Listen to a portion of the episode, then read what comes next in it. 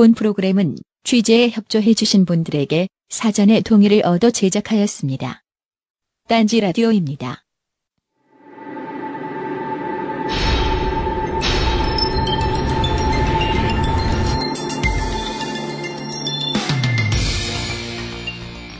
김창규 기자는 내가 꼭 죽이겠다. 필리핀 납치단 행동대장 김종석이 살아있을 때 공범 추세용에게 한 말이라고 합니다. 그들은 자신들의 배짱을 피해자분들의 행방을 말하는 데는 쓰지 않을 만큼 비겁했습니다. 딴지일보는 이 사건을 포기하지도 잊지도 않았습니다. 가해자들이 모두 붙잡힌 이 순간에도 사망한 것으로 알려진 피해자분들의 유골이 묻혀있는 장소를 알아내지 못해 애가 타는 유가족분들을 위한 취재를 계속 진행해왔습니다. 현재까지의 취재 상황을 김창규 부편집장에게 들어보겠습니다. 히스테리 사건 파일. 그것은 알기 싫다. 전 세계에 계신 청취자 여러분, 한 주 동안 안녕하셨습니까? 안녕하셨습니까? 히스테리 사건 파일, 그것은 알기 싫답니다. 지난 회차에 대한 몇 가지 이야기를 저희 지금 물뚝심동 정치부장님이 안 계시지만 이야기는 드리겠습니다. 대리운전 기사와 서비스를 이용하는 소비자를 연결해준 업체가 필요할 수도 있습니다. 네. 예, 그 필요성에 대해서도 말씀을 드렸습니다. 그런 회사가 있으면 정찰에 비교적 가까워질 수 있다, 가격이. 네. 예, 흥정의 여지가 줄어든다. 허구가 되기 쉬운 이용 같은 소비자들이 구제받을 방법이 생긴다. 그러나 심해지면 안 된다라는 얘기를 드렸던 거죠. 이거 하나는 분명히 말씀드리겠습니다. 사업에는 비양심이 낍니다. 신자유주의 시대니까요. 네. 우리가 악플을 달 때에도 우리는 많은 저 멀리 있는 나라의 젊은이들의 기회비용을 빼앗아가면서 악플이나 달고 앉아있는 것입니다. 신자유주의란 그런 거죠. 우리도 많은 이들이 나눠 가져갈 수도 있었던 부를 빼앗아가면서 불평을 하면서 삽니다. 그래서 신자유주의 체제에서 사업을 하자고 하면 100% 양심적일 방법은 전혀 없습니다. 그러다 보면 과도하게 될 때가 있으니까 우리가 지난주 그리고 다다음 주에 전해드릴 대리기사 이야기도 준비를 했던 것인데요. 매주 요새 이벤트가 결혼 하나뿐인 이용의 케이스에 자꾸 지금 웨딩플랜 얘기가 나오니까 예. 네. 어떠한 업체와 서비스를 받는 사람을 연결해주는 중개업에 대한 안 좋은 인식을 가지고 계신 분들이 저희들에게 많은 피드백을 주십니다. 근데 방송 이제까지 들으셨으니까 아실 거 아니에요. 너무 이상해 보이면 제가 자릅니다. 네. 네. 얼마나 양심적인지 계속 체크합니다. 일반화시킬 만큼 피해의식이 있으신 분들의 리플을 믿지 않으셔도 됩니다. 감히 네. 말씀드립니다. 네. 그리고 또 하나. 해외에도 대리운전은 많이 합니다. 아, 저희가 대리운전이 해외에 아예 없다는 것처럼 들리셨을 수도 있겠어요. 많이 합니다. 해외에 가봤어야지. 네. 뭐 대부분의 서울, 인천, 경기 같은 메트로폴리탄 구역에는 웬만한 대리운전들이 다 있습니다. 네. 네. 메일로 알려주신 많은 분들이 계셨습니다. 네. 네. 감사합니다. 세계 잉여들의 방송. 히스테리 사건 파일, 그것은 알기 싫다는 에브리온 TV, 자연의 슈퍼푸드 아로니아진, 왠지 더 자연스러운 빅그린 2.3 샴푸, 용산에도 신뢰란 게 있다면 컴스테이션, 웨딩 플래너 손선영, AKG 바이 하먼, 전자책 박정희 소백과 사전이 함께합니다. 딴지라디오입니다. 안녕하세요. 딴지마켓 조립 PC 판매 책임자 이경식입니다. 요즘 딴지에 걸려있는 재산이 때문에 나름 유명이 되었는데요. 직접 용산 매장으로 찾아오시는 분들은 먼저 알아봐 주시고 배달을 갈 때에도 제 얼굴 보고 바로 열어주시더라고요. 요즘 저의 가장 큰 고민이 바로 이겁니다. 저도 사실 용산 용팔이었거든요. 파리를 날리다가도 호구손님 하나 잡아서 눈탱이 치는 그 맛, 그 짜릿한 맛에 용팔이 짓을 하는 건데 제가 요즘 그걸 못하고 있습니다. 정말 아주 그냥 돌아버리겠다니까요. 그래서 결심했습니다. 이왕 이렇게 된 거 정말 정직하게 장사하자. 아니 정확히는 정직하게 장사할 수밖에 없습니다. 다 알아보시는데 말이죠. 은하계에서 가장 정직하고 가장 AS가 믿을 만한 조립 PC 전문 업체 컴스테이션의 졸라 유명한 이경식이었습니다. 이왕 이렇게 된 거 아예 제 휴대폰도 밝혀버리겠습니다. 011-892-5568 전화 주십시오. 제가 직접 받습니다. 감사합니다. 저희 컴스테이션은 조용한 형제들과 함께합니다. 결혼을 준비 중이신가요? 비용과 시간, 노력을 아끼는 가장 좋은 방법은 웨딩 플래너를 만나는 것입니다. 그리고 더 중요한 건 어떤 웨딩 플래너를 만나느냐고요. 02354-3436 웨딩 플래너 손선영과 상담하세요.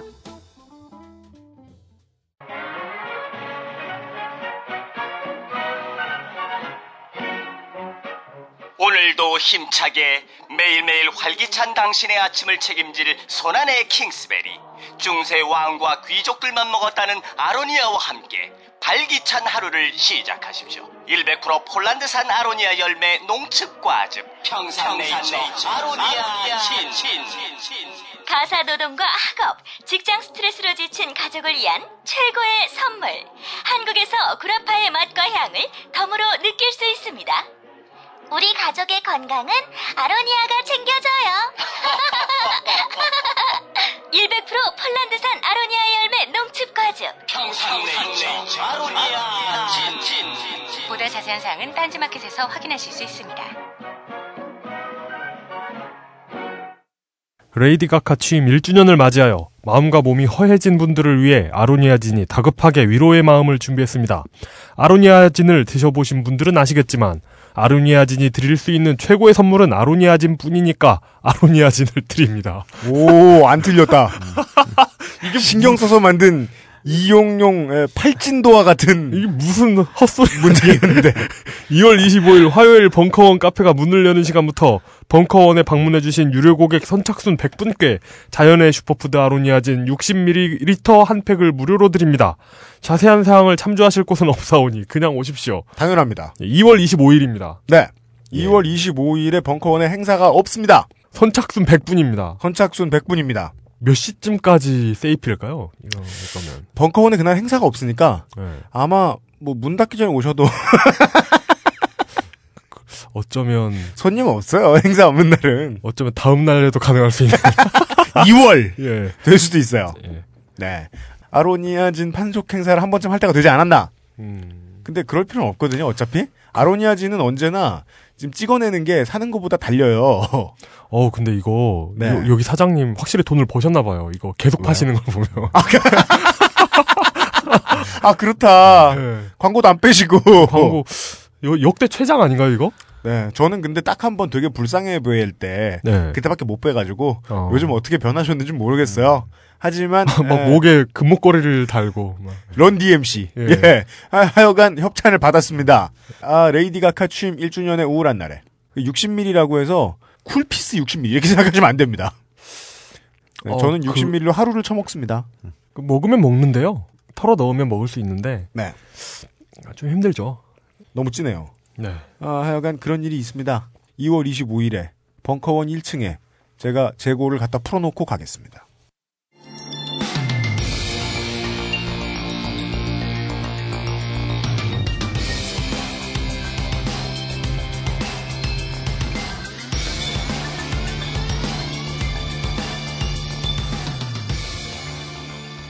그것은 알기 싫다 일부 취재 기록 단지 포스트. 아무리 아무것도 모르는 동네 양아치라 그래도 시사 프로그램 명색이 PD인데 확실히 예전보다 신문 더 보고 뉴스 더 봅니다. 더 짜증나요. 맨날 짜증나는 일만 보고 있어야 되니까. 아, 제가 네, 그래서 그 자체가 너무 스트레스인 것 같아요. 그걸 네. 보고 있는. 예. 그래서 진짜 제가 시사평론가들이랑 상종하지 말아야 되겠다라는 생각을 한 게 평생 그건 볼 거 아니에요. 맞아. 강철 멘탈이에요, 그분들. 가끔씩 정치 평론하는 프로그램에 나와서 실언하잖아요. 예, 예. 아 그럴만 해요. 존나 피곤하니까 모든 걸 파워 게임으로 해석하면 쉽잖아요. 그러고 싶을 거예요, 아마. 국민도 점점 안 보이는 게 마음이 편할 거고 무슨 기분인지 정확히 알겠더라고요. 그런 스트레스 하나 얻었고 지난 1년 동안 이런 걸 알게 됐어요. 어떤 긴급하고 사람들의 관심이 필요한 사안. 사실 사람들의 관심이 필요한지는 알 수 없었는데 사람들의 관심을 모으고 나니까 갑자기 일이 더 잘 풀린 사안들이 있잖아요. 네. 이런 사안들은 뉴스가 안 다뤄지기 시작하면 네. 다시 꼬여요. 대표적인 게 김기열 선장님 사건. 지금 그래서 GS 칼텍스는 쾌재를 부르고 있을 겁니다. 삼성이 얼마나 많이 욕을 먹었습니까? 네. 태안반도 앞바다를 그렇게 만들어놓고. 네. 근데 여수의 이름은 생각보다 뉴스에 많이 나오지 않지요? 예. 또 얼마나 다행입니까? 올림픽도 터져주시니. 그래서 네. 사람들이 많이 관심을 가졌을 때 이 네. 건에 이제 한 발 들여놓은 사람의 입장에서는 그때 해결돼야 돼요. 그때 해결 안 되면 또다시 나쁜 일이 생기더군요. 네. 혹은 당장 해결될 것 같던 게 지지부진하게 어마어마한 시간이 걸릴 것. 그래서 지금 이 기자에 한 3년이 날아갔습니다. 3년쯤 됐죠? 그렇네요. 계산해보니까. 네. 벌써 그렇게 됐네. 네. 저희들이 히스테리 사건 파일 그것은 알기 싫다. 1회에 다루고 5회에 다뤘습니다. 그리고 진짜 저는 정말 다시 다루고 싶지 않았던 사건입니다. 근데 저는 반드시 다시 다루겠다는 생각을 했었어요. 후속 보도가 MBC에서도 나오고 SBS에서도 나왔잖아요. 예. 웃기대. 더 조용히 넘어가대. 시청률 엄청 높은 데서 했는데 더 조용히 넘어가대. 그래서 언젠가 또 우리가 다루게 될 거라고는 알고 있었는데 그게 오늘입니다. 홍석동 씨, 윤철환 씨 사건 한 1년 넘게 만에 만납니다. 그 사이에 머리가 더 빠지고 승진을 하신. 네. 왜 맨날 그만 뭐 빠졌다 그래 그대로인데. 심지어 자기 상황을 알지도 못하네요. 안타깝다. 이게 대한민국의 중년이에요. 얼마나 힘듭니까? 머리 빠진 줄도 몰라. 사람들이 진짜인 줄 알잖아요. 실제로 보면은 막 유임씨이 맨날 그래서 나 되게 이상한 사람으로 봐요. 근데 형 그 젊었을 때 사진 있거든요, 저. 아 그래? 네, 머리 많이 빠졌어요. 아 그래? 네. 알았어. 안경 쓴 준 대머리. 네. 머리를 길러서 자신의 빠진 머리를 감추고 있는. 네. 뭐야 진짜인 줄 알아. 딴지일보 편집부의 김창규 부편집장입니다. 예, 안녕하세요. 예. 안녕하십니까. 예. 네. 저희가 다뤘던 그 당시보다 상황은 진척이 됐습니다. 예. 저희들이 가해자로 보고 있는 이들 중에 다수가 붙잡혔습니다. 그리고 다수가 본국으로 다 송환이 되었고요. 재판을 기다리고 있는데 꼭 이 건에 대한 재판은 아니고 화용한 재판을 기다리고 있습니다. 예, 많죠. 예. 예. 근데 여러 개의 죄를 저질러서 재판을 받는 사람들은 형량을 딜하고 이러다 보면 어떤 것들을 시인하지 않기도 하고 잡혔고 사건이 해결된 것 같지만 결국 어떤 범죄는 벌을 안 받기도 합니다. 그래서 아직 저희들의 취재가 끝날 수가 없지요. 예. 그러니까 지난 10월에 최세용이 한국으로 송환되고 난 이후에 아무것도 안 나왔어요. 그러니까 저희가 제일 궁금한 거는 홍석동 씨, 윤철환 씨 그리고 또 다른 사라진 피해자들의 행방을 알고 싶었는데 왜 살인사건 같은 경우에는 뭐 증거가 없으면은 그게 뭐 기소조차 안 되지 않습니까? 그러니까 여기에 대한 증거가 없으니까 모두 다 이거를 불지 않았어요. 그리고 이제 사건의 해결 방법은 없다고 생각을 했죠. 어제 우리 같이 얘기했던 것도 그거였죠. 증거도 없고 이야기만 떠돌고 이 사람들이 아무리 서로 다른 구치소에 갇혀있고 교도소에 갇혀있다고 해도 서로 짜지 않고도 말을 맞출 수 있다 이러면 네. 만약에 사건 해결을 바란다고 생각을 하면 지금 우리가 해야 될 가장 중요한 일은 안타깝지만 이제는 희생자로 파악이 된 희생자분들의 유고를 찾는 일 정도일 거란 말이죠. 이게 저는 되게 중요하다고 생각하는데 보통 사람들이 이제 범인이 다 잡히고 이러면 자연적으로 사건이 잊혀지잖아요. 범인이 잡혔으니까. 네. 그런 게 있죠. 우리나라 이제 근현대사에 보면은 유고를 찾기 위해 참 많이 싸우신 분들이 있는데 옛날 얘기를 좀 해보자면 보도연맹 사건 때 네. 많이들 죽었잖아요. 그 사건 때 이제 뭐 독립운동가부터 시작해서 정치적으로 자기 반대 입장이 되면은 그 사람이 정이든 뭐든 많이 죽었는데 그런 게 있었어요. 그 이후에 이제 죽이고 나서 이승만 정권 때 그렇게 다 국민들이 학살되고 난 후에 이제 사람들이 이승만 정권 끝나고 이제 뭐 또 봄이 왔다 뭐 이렇게 생각을 했는데 또 박정희 정권이 들어오니까 이제 그 사람들은 다 밟히고 그 유골 막 묻은 이제 막 학살된 사람들 찾겠다 이랬는데 이제 그때 뭐 빨갱이들이라고 포크레인을 얻고 그런 게 수십 년 가까이 사실 지금도 재판이 벌어지고 있어요. 그런 맞습니다. 재판들이. 예. 네. 그 사람들한테는 가족의 유골을 찾는 게 엄청 중요한 거거든요. 네. 예. 그렇죠. 물론 수사하는 입장에서는 뭐 그게 다를 겁니다. 지금의 건은 사건이 일어난 곳이 너무 멀기 때문에 힘들었고 당시에는 희생자가 너무 많았기 때문에 힘들었는데 목표는 똑같죠. 찾아야 되죠. 안 그러면 사건마저 묻혀지게 만들려고 하는 누군가가 있으니까. 예. 예. 그래서 이걸 찾는 게 정말 중요한 것 중에 하나는 이걸 찾지 못하면은 입증이 안 되니까. 따라서 각기 다른 교도소에 갇혀있는 저 사람들은 그냥 모두가 입을 맞춘 듯이 입을 다물어버리면 지금 뭐 홍석동 씨, 윤철환 씨 및 몇 명인지도 파악을 아직 완벽하게 할 수 없는 피해자분들의 사례도 재판 때 올라가지 못할 가능성이 지금 예 있지요. 제가 알기로도 재판 때 못 올라간 사건이 있었고요. 그래서 지난 10월입니다. 지난 10월에 이제 최세용이 송환된 이후에 오늘 오전 인천국제공항 반바지와 슬리퍼 차림의 살해범 최세용이 공항 출국장의 모습을 드러냈습니다. 환전소 여직원을 살해하고 도주한 지 6년 만입니다. 최 씨는 지난 2008년부터 필리핀에서 발생한 한인 연쇄 납치 사건의 주범으로 지목된 상태입니다. 하지만 채 씨는 혐의를 강하게 부인했습니다. 내용을 모르지 않습니까? 그럼 범행 부인하신 거예요 지금? 난 태국 교도소에 1년 있다 왔기 때문에 아무것도 모르고 왔습니다. 지금 현재는. 방송하고 이제 기사를 내고 편지를 쓰고 있었어요. 최세용한테 보내려고. 어차피 우리가 가장 그래도 뭔가 나올 곳은 최세용이랑 뭐 편지를 주고받았고 계속 연락하는 사람이 최세용이니까 네. 나중에라도 감정이 사람이 움직인다면 뭐 교도소 안에 마음이 바뀔 수도 있잖아요. 그런 기대를 하고 있었죠. 네.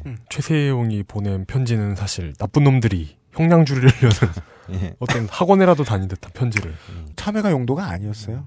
그리고 나가고 나서 이게 여러분들한테서도 연락이 왔는데 뭐 그때 기억에 남는 게 실제 교도소를 갔다 온 분들이 그렇게 말씀을 하시더라고요. 정말 참 전형적이다. 뻔하다. 예, 네, 전형적인 편지다라고 얘기를 하시더라고요. 우리 편집부가 순진했던 걸 수도 있어요. 근데 뭐 저희들 입장에서는 그 상황에서도 믿음을 버리면 안 되는 좀 예, 그랬던 것 같아요. 그때는. 개인적으로 인간은 변할 수 있다고 생각했는데 뭐 그건 논외고요. 그리고 그 중에 이제 어머님한테 또 통화를 했었어요. 그 10월 말경입니다. 지난 10월 말경. 아, 김창규 기자님이? 예. 근데 어머니가 이제 좀 다른 때랑 분위기가 다른 거예요. 네. 아, 좀 분위기가 이렇게 뭐 말씀을 하시고 싶은 게 있는 것 같은데 죄송하다고 하고 말씀을 못 하셨어요. 그래서 제가 그냥 그렇게 물었어요. 그냥 아무 그거 없이. 어머님 나왔나요? 나왔나요? 예. 그러니까 시신. 네. 홍석동 씨의 유골의 위치. 예. 그걸 이제 김창규 기자님이 물어보셨다는 거죠. 예. 어머니가 그냥 뭐 말씀 없이 그냥 예 이렇게 말씀을 하시더라고요. 아, 네. 예. 네. 그때 자세한 얘기는 할 수 없다고. 그래서 김창규 기자가 많이 도와줬는데 지금은 말할 수 없어서 계속 죄송하다고 말씀을 하시더라고요. 네. 그래서 뭐 사건 해결이 제일 중요하니까 그냥 어머니 말씀하시고 싶을 때 말씀하시라고. 네. 그 이유는 잘 알고 있죠. 이제 저희가 방송이 나가고 이러면서 경찰에서 말들이 되게 많았어요. 뭐 안에서 뭐 TF팀도 구성되고 뭐 여러 가지 또 공중파에도 많이 나갔으니까요. 저희 네. 나가고 나서. 그래서 언론에서 이제 계속 이렇게 새 나가면은 사건 해결에 도움이 안 된다. 그리고 범인까지 잡힌 마당에 더 이상 나가면은 오히려 자기들만 힘들어지니까. 그게 어머님 말씀이 맞는 거잖아요. 네. 예. 그 문제에 동의를 했으니까 저희들도 지금까지 방송 안 내보낸 거거든요. 예. 예. 수사가 우선이니까. 예. 예. 저희가 뭐 지금까지 한 사건들도 이렇게 띄엄띄엄 간 게 어떻게 기사를 쓰고 방송을 하다 보면은 이게 뭐 본의 아니게 그냥 취재보다는 뭔가 이렇게 추격전 같이 돼버려서 네. 이게 중간중간에 그거를 계속 보도를 한다는 게 불가능했죠. 네.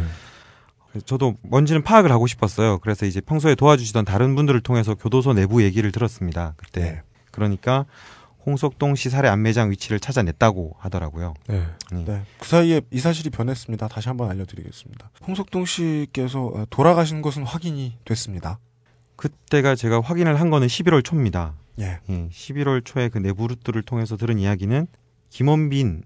납치단의 막내죠. 김원빈 있는 교도소 안에서 교도소 동기를 통해서 그 동기가 모종의 거래를 한 후에 모든 것을 다 알아냈다. 네. 그 모종의 거래란? 그때는 저도 몰랐어요. 그러니까 자세한 그 루트를 통해서 알 수가 없으니까. 네. 그러니까 그렇게만 말씀하시더라고요. 그때는 이제 필리핀 법원에서 영장이 떨어지면은 곧 파괴될 테니까 파로 갈 때 딴지일보에 말을 해주시겠다고 말씀을 하시더라고요. 유골을 찾으러 갈 때, 예. 찾으러 가는 것이 확정이 되었을 때, 예. 그리고 알게 된 루트는 납치 조직의 막내인 김원빈이 있는 교도소에서 김원빈과 대화를 하고 지내던 재소자에게서 정보를 얻어내셨습니다. 예, 예 홍석동 씨 어머님이. 그러니까 이제 그 이상은 알 수 없으니까 이제 기다렸죠. 시신을 찾을 수 있겠구나 이제 드디어. 그리고 나서. 1월 이제 중순 좀 지나서죠. 어머니가 이제 더 이상 못 참겠다고 4개월이 지났는데 금방 팔 수 있을 줄 알았는데 못하겠다고 이제 기사를 쓰고 방송을 내보내자고 말씀을 하시더라고요. 그래서 어머님의 결정으로 예. 홍석동 씨 어머님의 결정으로 저희들이 지금 방송을 할 수 있게 된 거지요. 예. 지금부터 말씀드린 내용은 교도소 내부 이야기인데 조금 팩트랑 그다음에 이제 추정이랑 좀 가려내야 될 것 같아요. 이걸 예. 정말 완벽한 사실은 누구도 확인을 할 수 없기 때문에 아직까지는 혼재돼 있습니다. 예. 확인되지 않은 사실들이 있습니다. 예. 네. 예. 제가 방송 전에 UMC님이랑 이용 기자님한테 편지를 다시 드렸는데 이게 어머님한테 김원빈 교도소 동기가 보낸 편지예요. 네. 이 편지 내용 안에는 그런 내용이 있습니다. 일단 파악하기로는 어떤 경찰과의 딜이나 이런 게 전혀 없는 상태에서 네. 우연히 김원빈이 이 사람이 있는 방으로 들어왔고 편의상 여기서 최모 씨라고 하죠. 예. 네. 교도소에 함께 있는 재소자 최모 씨가 김원빈과 친해졌습니다. 그래서 김원빈에게 홍석동 씨의 유골이 묻혀져 있는 위치를 이 최모 씨의 편지에 따르면 정의감의 발로로 저희들은 여기에 대해서 어떤 의심도 일단 가지고 있지 않습니다. 만나서 사귀어 보니까 김원빈이 너무 나쁜 사람이라서 유골이 묻혀져 있다는 사실을 어머님께 알려드리고 이 사건이 있었다는 것도 검경에 확인을 시켜줘서 김원빈과 그 일당들에게 형량을 주고자 한다 라는 의도로 예. 교도소에 있는 최모 씨가 협조를 해주었습니다. 이것도 지금 감형입니다. 그 지금 뭐 청자분들은 안 보이시겠지만 여기에 이렇게 이게 지도입니다. 그 분이 보낸 정말 자세하게 뭐 위치 파악은 다 됐고요. 이 이후에 검경찰 측에서 김원빈을 통해서 자백을 받아냈거든요. 그것까지는 확인됐습니다. 이제 여기에 뭐 묻혀 있다. 거기까지는 네. 이제 자백을 받아냈죠. 그것도 이 편지가 어머님 손에 쥐어진 이후의 일입니까? 예, 어머님한테 편지를 먼저 드리고 또 부산 본청에도 같이 편지를 보냈죠. 그러면은 그 전까지는 이 납치 사건에 대한 형량을 받지 않으려는 준비를 계속해서 하고 있다가 포기한 거군요. 김원빈은 그 전까지 이제 기소된 것만 해서 징역 10년을 받았었는데 네. 더 늘어나게 되겠군요. 그렇죠. 살인이 돼버리면은 커지니까 네. 그때 어머님한테 듣고 난 후에 바로 이게 할 수 없었던 거는 이게 사실 참 너무 드라마틱하고 좀 믿을 수 없는 얘기잖아요. 그죠. 네. 네. 그렇죠. 네. 갑자기 아들의 행방을 알려주시고자 한 분이 나타나셔서 그것도 교도소 안에서. 네. 저희도 계속했지만 이게 정말 그 누구도 밝혀내지 못했던 것 아닙니까? 그 유골의 위치는. 그죠. 그래서 그 내용을 보면 이렇습니다. 이분이 김원빈이랑 교도소 내부에서 이제 친해져서 누구한테도 듣지 못했던 얘기를 들었죠. 김원빈의 입으로. 예. 그러면서 사실 이제 살해 안매장을 했다. 그리고 그 위치는 여기다. 네. 굉장히 자세하고 예. 필리핀을 처음 가봐도 찾아낼 수 있을 정도의 지도가 그려져 있습니다. 예. 그래서 최모 씨는 이렇게 제안을 했죠. 이 건에 대해서는 세상에 지금 아무도 모르니까 네. 내가 밖에 있는 지인을 통해서 네. 시신을 없애주겠다. 그 네. 증거만 없으면 모든 게 아무도 모르니까. 네. 김원빈도 당연히 바보는 아니에요. 저도 재판을 갖고 김원빈 부모님도 그때 다 만나봤지만 굉장히 뭐 이쪽 방면으로 똑똑한 친구입니다. 네. 네. 범죄자로서? 특히 자기 죄가 늘어나서 때가 또 되게 젊잖아요. 지금 이제 20살인가? 그런데 이게 추가돼서 자기의 인생을 더 교도소에서 10년 이상 더 보내고 싶지 않겠죠, 당연히. 그렇다면 당연히 이 범죄 사실을 숨기고 싶어 했을 텐데 예. 교도소 동기 최모 씨는 심지어 필리핀에 내가 아는 사람이 있으니까 이렇게 우리가 해서 뭐 아마 뭐 돈거래를 제안했을 수도 있고 가짜로 예.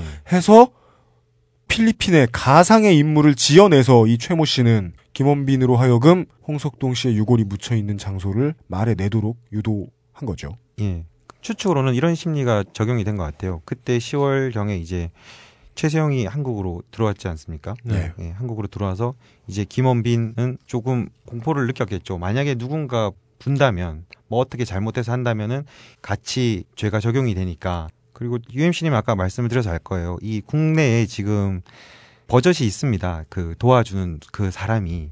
조직을 도와주는. 예, 그 조직을 네. 도와주는 사람이 있습니다. 버젓이 있다는 말씀은 교도소에 안 있다는 얘기입니다. 예. 네.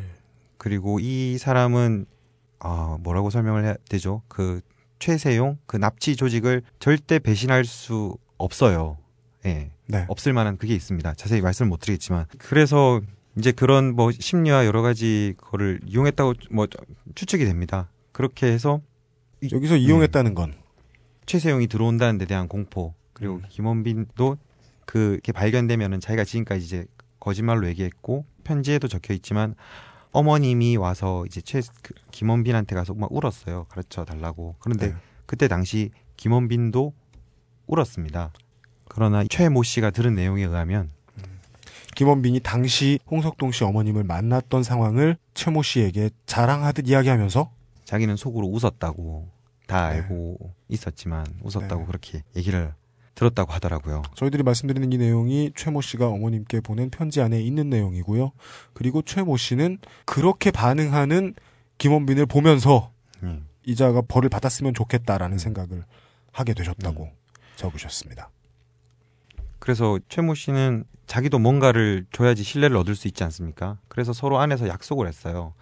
김원빈 같은 경우에는 이 일을 내가 지금 말하면은 알 수 있는 사람은 당신뿐이다. 그렇기 때문에 만약에 이 일이 밖에 나가면 어떻게 해서든지 안갚음을 하겠다. 네. 그리고 최모 씨는 김원빈한테 상세한 자기 가족 관계, 정말로 이건 준 겁니다. 네. 정말로 가족 관계, 뭐 파악, 주소지 이런 걸 다 넘겼어요. 네. 그렇게 해서 이게 얻어낸 사실입니다. 네. 다음은 홍석동 씨의 시신이 묻혀있는 위치를 알아낸 제보자의 측근과의 통화 내용입니다. 되게 걱정 많으시겠네요. 근데 그렇게 하지 말라고 엄청 말렸거든요, 제가. 그런데도 굳이 그리고 이렇게 아들을 귀신 못 찾아서 이렇게 울부짖는 부모인데 어떻게 그냥 알고 가만히 있냐고. 예, 그 정말 덕분에 마치 정말 이루 말할 수 없이 사건의 진전이 있어가지고요. 사건은 다 아시겠지만 그때 이제 자살한 납치 사건 부두목이랑 그때 계속 통화도 했고 자편 최세용이랑도 계속 연락을 했는데 저한테는 물론 자기들이랑 안 했다고 계속 발뺌을 했었거든요. 김원빈 부모님도 만나봤었는데 결국 다 아니라고 했는데 덕분에 이게 밝혀졌단 말이죠. 혹시 그 지금 씨 같은 경우에는 지금 상황이 어때요? 원빈이라는 놈이 그랬대요. 이 사건이 사회에 아무도 입 밖에 낸 적이 없대요. 그래 이게 만약에 사회에 알려지면 형 입에서 나간 거다. 그러니까 나는 나 외에 또 바깥에도 사람이 많다는 걸 형이 항상 만약의 경우 출소 후에라도 형이 길거리도 조심해 다녀야 될 거라고 엄청 엄포를 했었나 봐요. 그런데도 이거 굳이 저렇게 밝혔다니요. 필리핀 경찰 필리핀에서 왜 구속했다가 왜 누가 붙잡혀 들어왔잖아요. 그때 당시에 이 원빈이라는 놈이 같은 방을 썼는데 잠을 못 자고 막 왔다갔다 밤새도록 막 왔다갔다 하면서 어쩔 줄을 모르더래요. 그래갖고 이제 진정시키고자 이제 조금씩 이제 마음을 터놓고 이렇게 자꾸 얘기를 했더니 불안한 마음이 아마 타졌나 봐요. 다른 나라에 가서 죽어서 지금 시신이 매장에 있는 걸 알면서도 지금 이렇게 인도해 오지 못하는 이렇게 부모 심정을 이해를 해봤냐. 그 사건을 파헤치기 위한 거다 하면서 엄청 막 지금 그러나 봐요. 좀 사건 해결 좀 빨리 좀 진전될 수 있도록 좀 노력 좀 해주세요. 예, 알겠습니다. 제가 문자로 번호 넣어놓겠습니다. 그 주요 알아낸 내용 중에 하나가 이제 살해 안매장 위치인데요. 네. 그 안매장 위치는 홍석동 씨 외에 또 다른 한 명이 있습니다. 아직 누군지는 밝혀지지 않았죠. 예. 최모 씨에 의하면은 이 사람을 윤철환 씨라고 파악을 하고 있는데 경찰 측에 의하면은 윤철환 씨는 아닌 것 같아. 뭐 시기상이나 이런 거를 여러모로 봤을 때 또 다른 한 명일 가능성이 높다고 경찰은 추측을 하고 있고요. 네. 그리고 예전에 백명주 씨라고 저희 인터뷰했었던 그분을 제보해 주셨죠. 기억나시는지 모르겠지만 그때 그런 내용이 있었습니다. 한국 여자로 보이는 동영상을 분명히 김원빈 노트북에서 봤다. 밝혀지지 않은 피해자가 존재한다. 예. 최소한 여성 2명이 더 있을 것이다. 예, 김원빈이 그 말을 했어요. 그 납치한 장소에서 아지트에서 최세용이만 강간을 했다고 최모 씨가 들은 내용에 의하면은 김원빈에게 들은 내용에 의하면 최세용이만 그 여자를 강간하였다 했습니다. 네, 이게 그대로 읽어드릴게요. 김원빈의 발언입니다. 이런 행태에 부두목인 김종석 씨죠. 부두목인 김모 씨가 상당한 불안을 표시하였고. 최세용이가 아지트를 비운 시간에 혹시 김모 씨가 여자를 강간할 수 있다고 김원빈에게 김종석의 일거수일투족을 감시하라고 했답니다. 최세용이 김원빈에게 김종석을 감시하라 라고 이야기했다. 저희한테 보낸 편지에 의하면 최세용은 그런 주장을 계속했었죠. 뭐 기자님이 보시기에 제가 그럴 사람으로 보입니까? 그런 말을 많이 했죠. 그리고 뭐 지금 모든 건 다 뭐 이미지에 불과하지만 만약 그런 일을 했다면 그것은 김종석일 것이다 라는 뭐 이미지는 그런데 일단 최모 씨를 통한 김원빈의 발언은 그렇습니다. 네.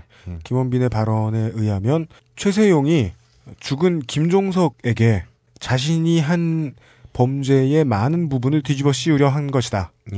출처를 정확히 다 밝힐 수 없는 부분은 죄송한데 참고로 요 부분은 내용은 채널A 김민지 기자의 편지에 보낸 내용이 있습니다. 네. 채널A 김민지 기자한테 그 최모 씨가 편지를 보냈었거든요. 예. 이제 어머니한테 편지를 보내고 나서 거기에 적혀 있는 내용인데 그 뒤로는 사실 이 강간건에 대해서 좀 자세한 내용이 있어요. 예. 그 자세한 내용이 있는데 이거는 굳이 이렇게 말하지 않아도 될 것 같습니다. 네. 네. 알겠습니다. 범행의 실제 과정에 대해서는 생략하겠습니다. 예. 네. 그리고 이제 범행 당시에 이제 서로 무덤까지 가자고 서로 말을 맞췄다고 그러더라고요. 네. 뭐 당연한 이야기겠죠, 사실. 네, 네. 그렇겠죠. 당연한 이야기인데 정말 뭐 김종석 씨도 뭐 김성곤이 말하겠냐, 최세용이 말하겠냐 이랬는데 정말 뜻밖의 장소에서 이게 이 사실이 나온 거죠. 그렇죠. 예. 예. 김원빈의 입에서 나올 거라고는 아마 최세용도 생각을 못 했겠죠. 그리고 이런 내용이 있었습니다. 편지 내용은 이게 그대로 읽어 드릴게요. 예. 살해 매장을 무덤까지 가지고 가자고. 살해 매장했던 건을 누구에게도 발설하지 말자고. 예. 네. 또한 김원빈이 추가 조사 받을 때 부산으로 이송을 간 적이 있는데 그때 부산 교도소에 있는 공범과 조사가 끝나고 그 공범이란 예전에 말씀드려서 기억날지 모르겠는데 또 다른 이제 김원근이란 인물이 한 명 더 있어요. 예. 예. 그 끝나고 한 버스를 타고 오면서 강도건은 얼마든지 추가 뜨겠지만 살해 매장 사건은 끝까지 서로 불지 말자고. 추가 뜬다라는 건 우리가 서로 못 막아줄 수도 있지만 강도권 같은 경우에는 이제 사람들이 이제 방송이나 뭘 보고 쟤들이 나를 그렇게 한 놈들이네 이러면은 계속 지금 추가를 계속 붙일 수 있어. 그럼 형이 계속 늘어날 수 있어요. 네. 하지만 살해 매장권 같은 경우에는 자기들이 입만 안 열면 증거도 없고 말할 사람도 없으니까 끝까지 이거는 지키자고 그렇게 말을 했다고 하네요. 예. 호송버스 안에서 말을 맞추었다 한다. 공범들이 완전 분리가 되지 않는 한 입을 맞출 기회는 언제든 있다. 구조가 그렇다. 이곳이. 그분 말입니다. 교도소 내에서는 맘만 먹으면 그렇게 서로 얘기하고 이런 기회가 최모 있다고. 씨의 말에 의하면 예. 좀 멀리 떨어져 있는 것 같아도 교도소의 재소자들은 서로 연락할 수 있다. 예. 실제로도 그렇습니다. 뭐 이런 사건은 되게 많은데요. 최근에도 마약 범죄자들끼리 서로 이제 뭐 암호나 편지 내용이 그런 걸 써서 정보를 교환해서 이제 죄를 줄이려고 뭐 하는 이런 건 사실 많습니다. 뭐 이거 충분히 예측할 수 있는 일이죠. 근데 결정적인 문제는 그렇습니다. 어머니가 참지 못하고 그렇게 말씀하신 이유 중에 하나인데 이번에 이제 방송을 내보내도 되겠다라고 결정을 해주신 이유는 이거를 왜 장소까지 다 나왔고 결정적 증언도 나왔고 경찰이 김원빈한테 자백까지 받아냈는데 왜 팔 수 없냐? 왜 유고를 찾으러 안 가냐? 예. 네. 거기까지는 갔어요. 검증을 해야 되니까. 그까지 가는데 거기 지금 묻혀 있다고 말해진 장소 위에 건물이 세워져 있습니다. 네. 건물이 세워져 있는데 이 건물을 팔려면은 외교통상부 쪽 말은 이렇습니다. 필리핀 법원에 영장이 필요하다. 예. 그거 나오기 전까지는 못 판다. 네. 외교통상부랑 경찰이랑 말은 같은데 이게 내부적으로 이제 경찰 이 사건과 관련된 분의 이렇게 말에 의하면은 다른 소스가 있었습니까? 이야기를 들으신 그 피해 가실까봐 정확히 말씀을 못 드리겠는데 그분 말에 의하면은 결국 외교통상부와 주한 대사관이 아무것도 안 하고 있는 거라고 말씀을 하시더라고요. 증할 수 있는 사실은 아니네요. 그러나 이게 궁금하면 한 가지의 과정을 더 궁금해할 수 있지 않습니까? 필리핀 법원에 영장이 필요한데 대한민국의 경찰이나 아니면 외교통상부나 필리핀 법원에 집어는 넣었냐? 예, 그렇게 뭐 했다고 하고 경찰 측에서도 사실 이 사건을 하면서 어쩔 수 없이 경찰분들한테 많은 좀 피해를 드린 것 같은데 정말 노력하신 경찰분들이 많이 있어요. 근데 경찰분들도 막상 사건을 접하고 보니까 정말 답답한 것은 예를 들어서 뭐 필리핀 데스크에 뭐 필리핀에 최초로 파견된 뭐 서경감님 같으신 분들 이런 분들 정말 열심히 하셨죠. 정말 그 혼자 가셔서 하셨는데 이게 외교통상부 측 변명은 영장이 안 떨어진다고 하는데 지금까지 이제 필리핀 사건이나 이런 걸 봤을 때 이거는 기한이 없어요. 기한이 없다. 영장이 떨어지는 걸 기다리면 안 됩니다. 필리핀 같은 나라에서 이게 누가 뭐 한국에서도 그렇지만 상식적으로 그 위에 건물이 세워져 있고 이 밑에 한국인 시신이 있을 거라고 추측이 돼서 건물을 무너뜨리고 파봐야겠다라고 이제 요청을 하는 거잖아요. 그런데 이게 누가 이걸 그걸 하겠어요. 누가 뭐 아무 그냥 강압적인 것도 아닌 그냥 그걸 하면은. 네. 어머니는 이렇게 말씀을 하시더라고요. 어머니도 막 엄청나게 전화를 하고 막 많이 해봤지 않습니까? 그 하니까 어머님이 이렇게 말씀을 하시더라고요. 막 이게 자기도 어머님도 알고 싶을 때까지 이렇게 알아봤는데 예. 이 내부적으로는 여기에 지정된 원래 예산도 없고 전례가 없는 일이라고. 그렇게 해외에 예. 한국인이 뭐 납치 살해당하고 한국인에 의해서 이런 범죄를 당하고 유골이 땅에 파져 있는데 그 위에 건물이 올라가 있을 때 예. 이것을 해외 법원에 영장을 받고 이러기 위해서는 인력도 들어가야 되고 돈도 들어가야 그렇죠. 되는데 예. 배정 안 해준다. 예. 그러니까 이게 어머니가 그렇게 물어봤대요. 경찰한테. 참 웃긴 건데 예. 그러면 내가 돈을 내겠다. 그럼 팔 수 있냐니까 팔 수 있대요. 이게 맞는 게 뭐냐면 예전에 기사나 방송에서는 얘기를 안 한 것 같은데 이런 일이 있었습니다. 네. 근데 저희도 하도 답답해서 예전에 한번 묻혀 있을 거라고 추정되는 위치가 하나 있었어요. 네. 근데 그때 의로운 분 한 분이 자기가 그거를 파겠다고 그때도 경찰 측이랑 외교통상부 측에서 계속 늦어져서 땅을 못 팠었는데 또 이제 법원 뭐 얘기하고 뭐 예. 둘러대는 가운데에 예. 예. 했었는데 김창규 의장님 제가 돈 들여서 제가 한번 파보겠습니다 이렇게 말씀을 하시는 거예요. 근데 이게 되게 민감한 문제잖아요. 정의감에만 들끓어서 그렇게 한다는 거는 어떻게 보면 경찰이나 공권력이 엄연히 존재하는데 그거는 해서는 안 될 일이라고 판단을 했어요. 그래서 그때 김민지 기자님, 채널A 김민지 기자님이랑은 얘기를 했습니다. 이런 분이 있다. 네. 자기가 돈을 내서 파보겠다. 한다. 네. 그때 경찰 측에는 말을 안 했죠. 김민지 기자님이랑 계속 얘기를 하고 있었습니다. 네. 그때는 경찰에서 판다고 하니까 기다려보자 하다가 한참 지나서야 팠어요. 그 필리핀에는 사실 지금도 돈만 있으면은 팔 수 있습니다. 뭐 건물값 물어주고 이거 파겠다 이러면 팔 수 있는데 절차를 거치고 외교통상부에서 좀 사실 푸시도 좀 해줘야 되고 이렇게 하는데 이게 안 되니까 그냥 내비두면은 이건 제 견해입니다. 내비두면은 기한이 없어요. 아마 아무 조치를 안 하면은 금년 안에도 못 팔 수 있어요. 잊혀질 때까지 기다렸다가 그냥 덮겠죠. 재판이 끝나고. 외교통상부가 하지 않을 거라는 건 예상이 가능한데 이것은 돈이 많은 개인도 얼마든지 할 수 있는 일이긴 하다. 예. 어머니가 그 말을 이제 듣고 이건 되게 민감한 문제라서 이제 이 어머니가 그 말을 하고 이제 외교통상부 측에도 말하고 이러니까 외교통상부는 또 그 경찰한테 전화를 한 거예요. 뭐라고요? 뭐 이런 말을 했냐.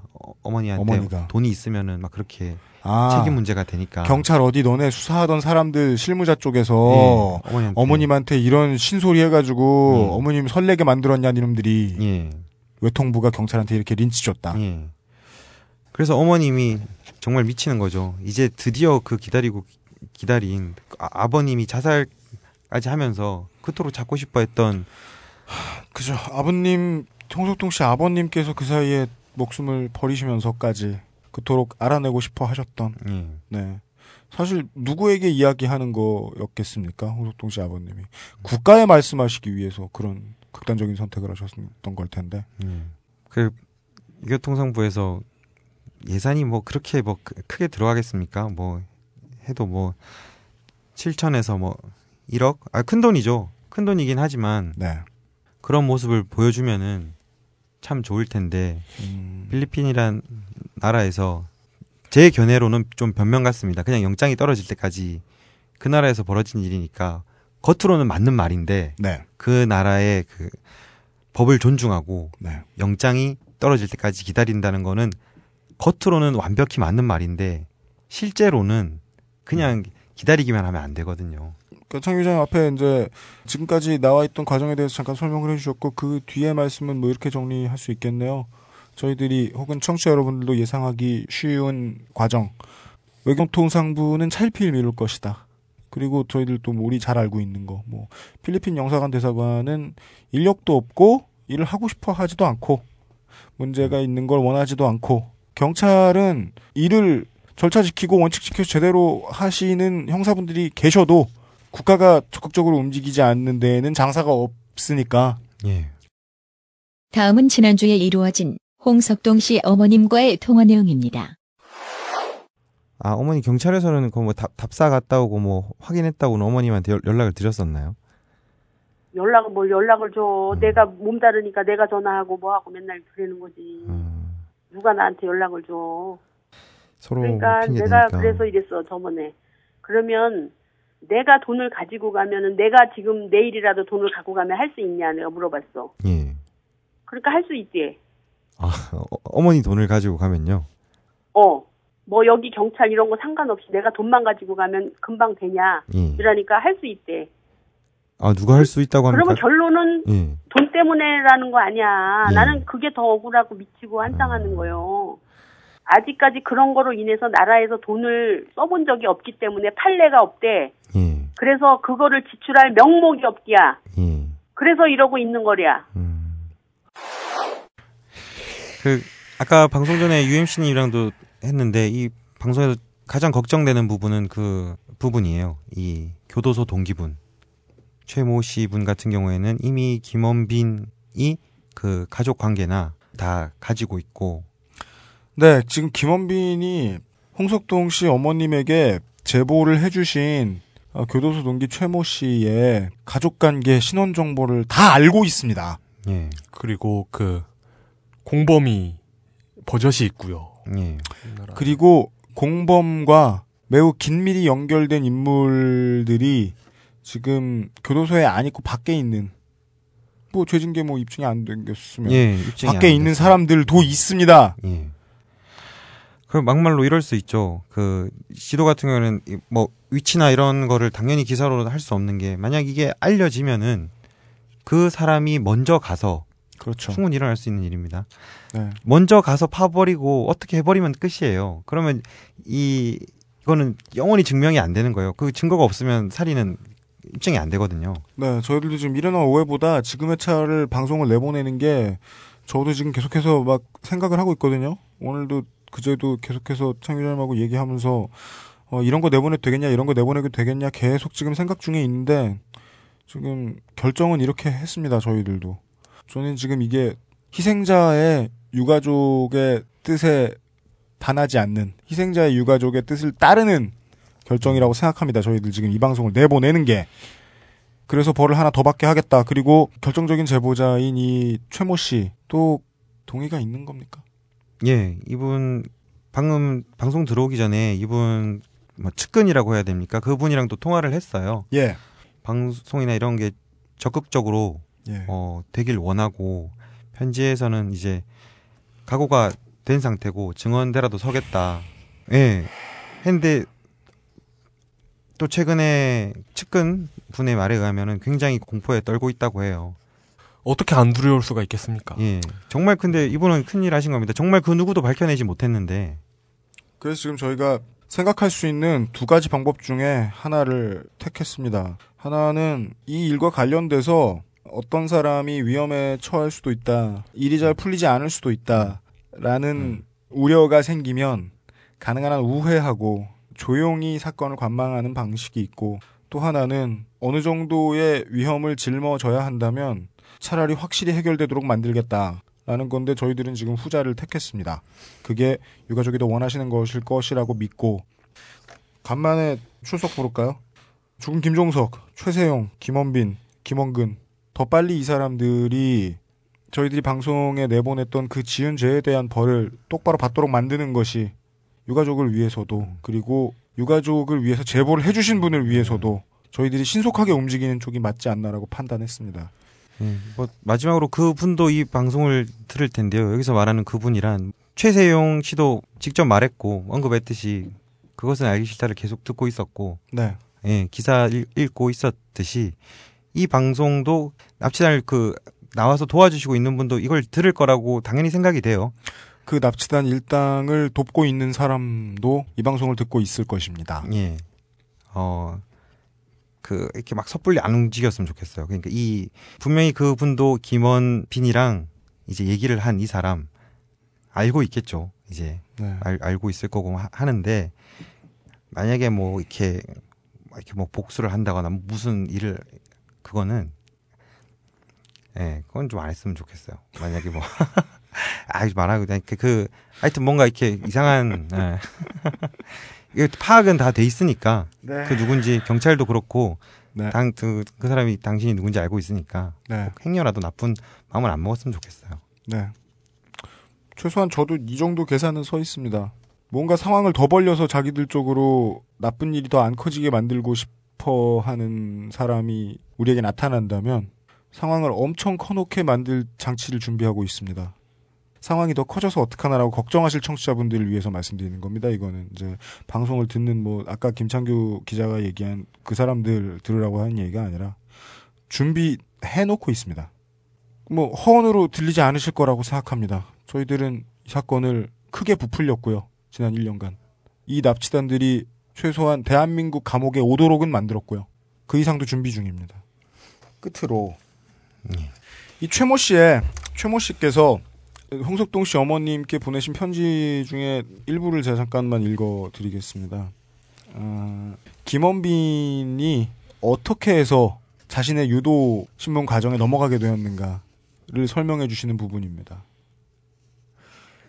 아드님 홍석동 씨 일은 완전 범죄라고 믿고 있던 김원빈이 이번에 2013년 10월 16일 날 주범 최세용이가 한국에 인도된 것을 보고 엄청나게 당황했고, 여기서 엄청나게 당황했다는 얘기는 입을 안 맞춘 상태에서 잡혀 들어왔으니까. 예.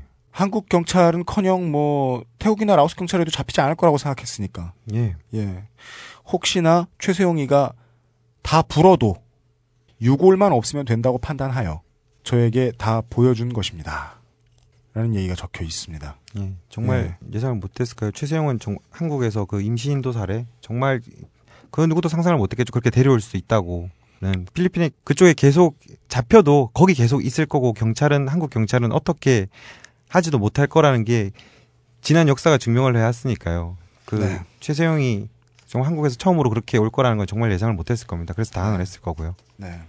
그래서 최세용이 대한민국의 인도가 됐기 때문에 김원빈은 한 수를 더 써야겠다고 생각했고 지금까지는 자기가 넘어가서 저희들의 손에까지 자백을 했다는 사실이 들어왔습니다. 자백했다고 자꾸 강조를 드리는데 왜냐면 아직 이걸로 재판이 시작이 안 됐지 않습니까? 이 건으로는. 살인한 건으로는 재판이 안 되지 않았습니까? 예. 그래서 안 끝난 거죠. 이거는 별 얘기인데 제가 하는 주 업무 중에 하나가 그런 게 있어요. 그 사실 방송하면서 UMC나 이용기자도 제보를 많이 받겠지만 네. 제가 하는 많은 일 중에 하나는 정말 억울한 분들이 많이 찾아오십니다. 네, 그분 중에 10명이 오면은 9명을 돌려보내는 게 제 일이에요. 이게 여러 가지 이유가 있는데 저희의 역량이 안 되는 것도 있고 그리고 의외로 또 법 위에서 이렇게 표현하면 좀 죄송한데 너무 세상은 착한 사람, 정의의 사람 자기가 맞는데 왜 내가 이렇게 억울한 일을 당하냐고 법 위에서 잠자고 계신 분들이 너무 많아요. 네. 법 위에서 잠잔다는 표현 좀 냉철하네요. 냉정하네요. 이거 법률 용어입니다. 예. 네. 네. 그분들 중에서는 그런 분들도 있지만 자기는 억울한데 알고 보면은 이제 다른 그런 경우도 있는데. 그러니까. 네. 이렇게 남들이 보기에는 안 억울한데 본인이 억울한 경우도 많고. 예, 제가 이제 몇 건 중에서 꼭 이거는 제가 시간이 지나도 꼭 하겠다고 약속을 드린 분들이 몇 분 있는데 방송을 통해서 그분들은 네. 약속을 지킬 거고요. 그렇습니다. 네. 이 건도 끝나려면 멀었습니다. 한 몇 줄만 더 최모 씨의 홍석동 씨 어머님께 보낸 편지의 마지막 부분을 좀 읽어드리겠습니다. 이 사건에 대한 대한민국 정부의 반응에 대한 소회를 좀 적어주셨어요. 얼마든지 살해 건을 입증할 방법이 있으니까 수사기관에서 할 일이라고 생각이 됩니다. 저는 사건을 해결한 것이나 다름없이 만들어 주었는데도 제가 이 사건을 해결을 국가에서 못한다면 진짜 그에 대해서는 훨씬 더 비난을 받아야겠지요. 저는 수사기관을 신뢰하지 않습니다. 행정편의주의가 너무 심하기에 그런 편견이 좀 있습니다.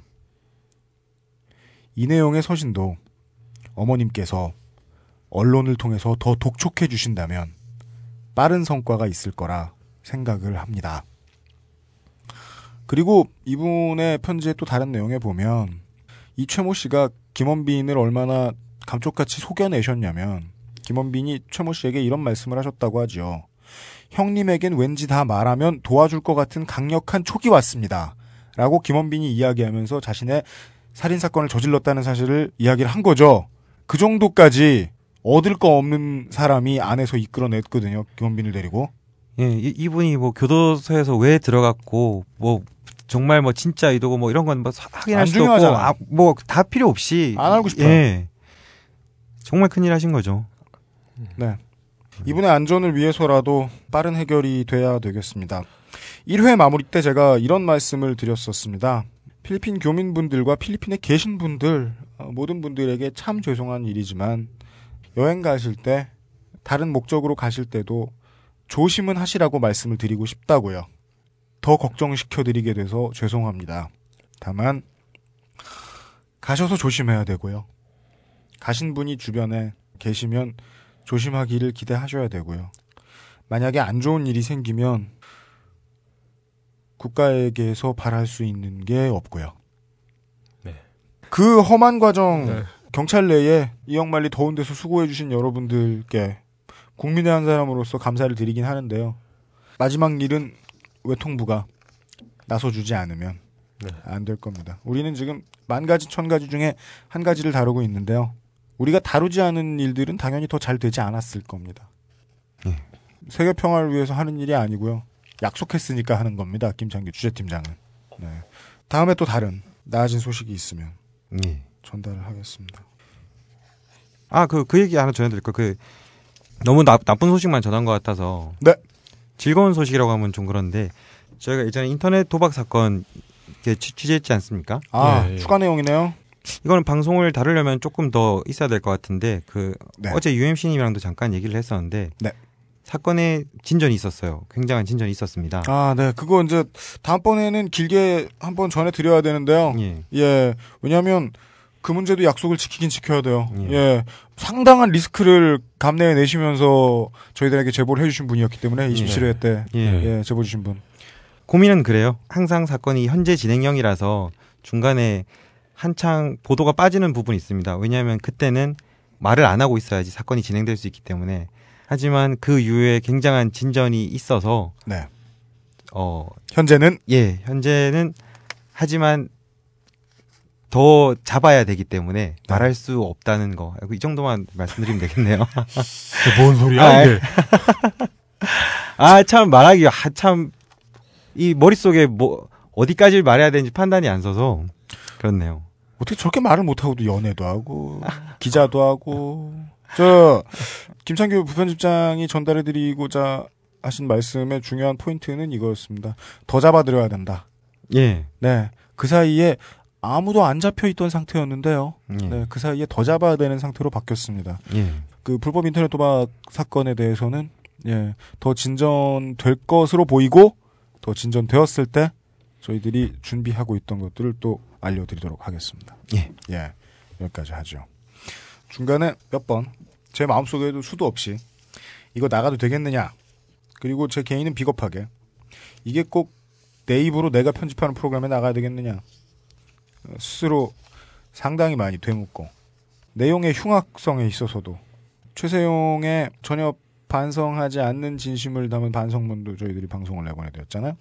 사람들을 데리고 이런 나쁜 짓을 하는 사람들 이야기를 이게 얼마나 나쁜 짓인지까지 다 얘기해야 되겠느냐. 아까 이용 기자도 한번 지적을 했는데요. 방송에 안 나갔지만 너무 잔인하다.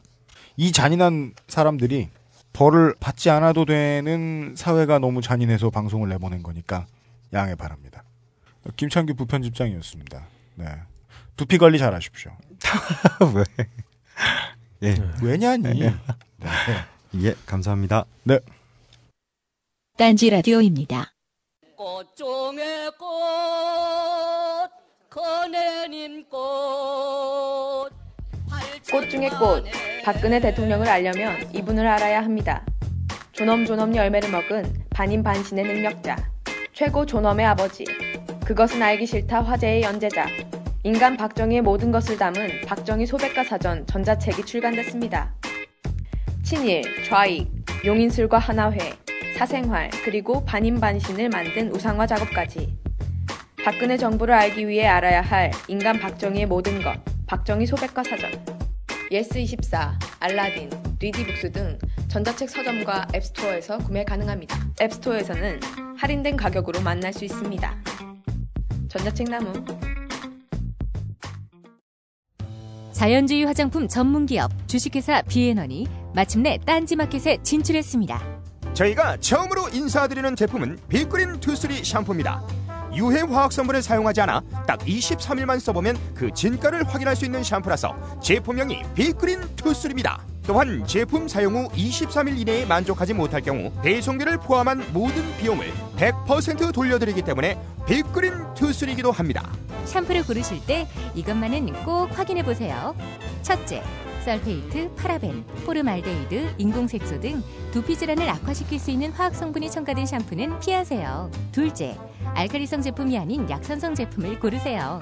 두피가 pH 5.0의 약산성을 유지할 때 가장 건강한 모발이 자랄 수 있기 때문이죠. 셋째, 너무 비싼 제품을 선호하실 필요 없어요. 왜냐하면 빅그린 2.3 샴푸처럼 착한 성분만을 사용한 약산성 샴푸도 딴지마켓에서는 정말 저렴한 가격에 판매하기 때문이죠. 환경을 생각하는 비영리 단체 EWG가 챔피언 등급을 인증한 정말 자신 있는 제품 빅그린 2.3를 은하계 최저가 시리즈 제7탄으로 여러분께 소개합니다. 지금 바로 딴지마켓에서 확인하세요. 딴지마켓 고객에게 드리는 해성급 이벤트! 빅그린 홈페이지 2.3 샴푸 상품평에 응원 댓글을 남겨주시는 모든 분들께 빅그린 제품 3종 샘플을 무조건 보내드립니다. 와우! 당장 딴지마켓에서 자세한 이벤트 사항을 확인하세요.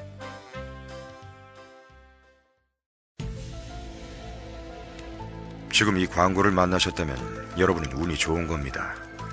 왜냐하면 이 광고를 만나신 분은 하먼 그룹의 AKG 정품 헤드폰을 정말 믿기 힘든 가격에 구입하실 수 있기 때문입니다.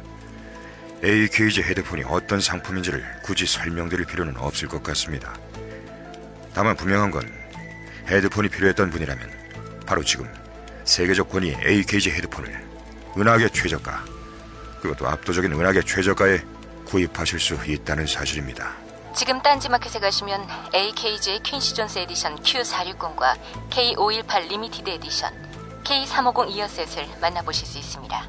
서두르세요. 한정 판매 제품이니까요. 외계인이에요. 여기까지 해서 짤막하게 3년어치 취재 결과를 전해드린 그것은 알기 싫다 69번째 시간이었습니다. 그리고 양해의 말씀을 전달해드리겠습니다. 원래 69번째 시간에는 이용의 일자리를 빼앗은 분이 나오기로 돼 있었는데요. 이용의 일자리를 빼앗아? 벼룩이 간을 내먹지. 몰랐구나. 창정은 몰랐구나. 몰랐어. 네. 이분을 저희들이 김원빈 관련 사건 보도로 인해서 한 주 이제 미루기로 했고요. 70회에 이분을 만나 뵙기로 하겠고, 그 다음에 대리기사 시리즈 마지막 편은 다다음 주에 71회에 물뚝심성 정치부장님 만나 뵙기로 하겠습니다. 물뚝심 정치부장님이 최근에 딴지 인터뷰가 본인의 예상만큼의 흥행을 거두지 못하자 저를 끌어들였죠. 그랬다가도 안 되니까 하다 못해 자기 혼자 하는 팟캐스트를 만드시려는 생각을 가지고 계신 것 같더라고요. 진짜요? 네. 이런. 그거는 뭐 편집 회의를 거쳐야 되기 때문에. 그래요? 예. 근데 왜 막 혼자 해요? 혼자 막 트윗에 계획을 쓰더니 혼자 막 아이블로그를 찾아보고 예. 아이블로그가 등록이 안 된다 이런 트윗을 올리고 계시더라고요. 아이쿠 이런. 네, 투명한 삶이세요.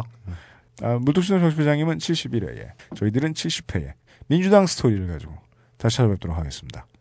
딴지라디오 XSFM입니다.